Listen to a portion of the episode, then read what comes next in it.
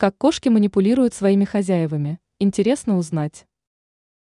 Люди любят своих питомцев, несмотря на то, что иногда последние могут быть самыми настоящими манипуляторами.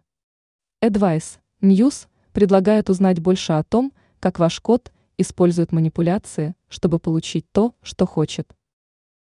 Голос. Кошки часто используют мяуканье и мурлыканье как форму общения. Они быстро усваивают, что некоторые звуки могут вызвать у их владельцев определенные реакции, например, желание накормить или погладить.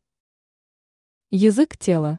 Кошки используют язык тела, чтобы выразить привязанность и привлечь внимание. Такие действия, как трение о ноги своего владельца или сидение на личных вещах, это способы, которыми они выражают свое стремление к близости. Глаза в глаза. Кошки используют для эффективного общения, в том числе и взгляд. Длительный зрительный контакт, медленное моргание или расширенные зрачки могут передавать различные сообщения, от голода до желания поиграть или просто желания быть рядом. Подкрепление поведения. Кошки быстро учатся, особенно когда дело касается причины и следствия.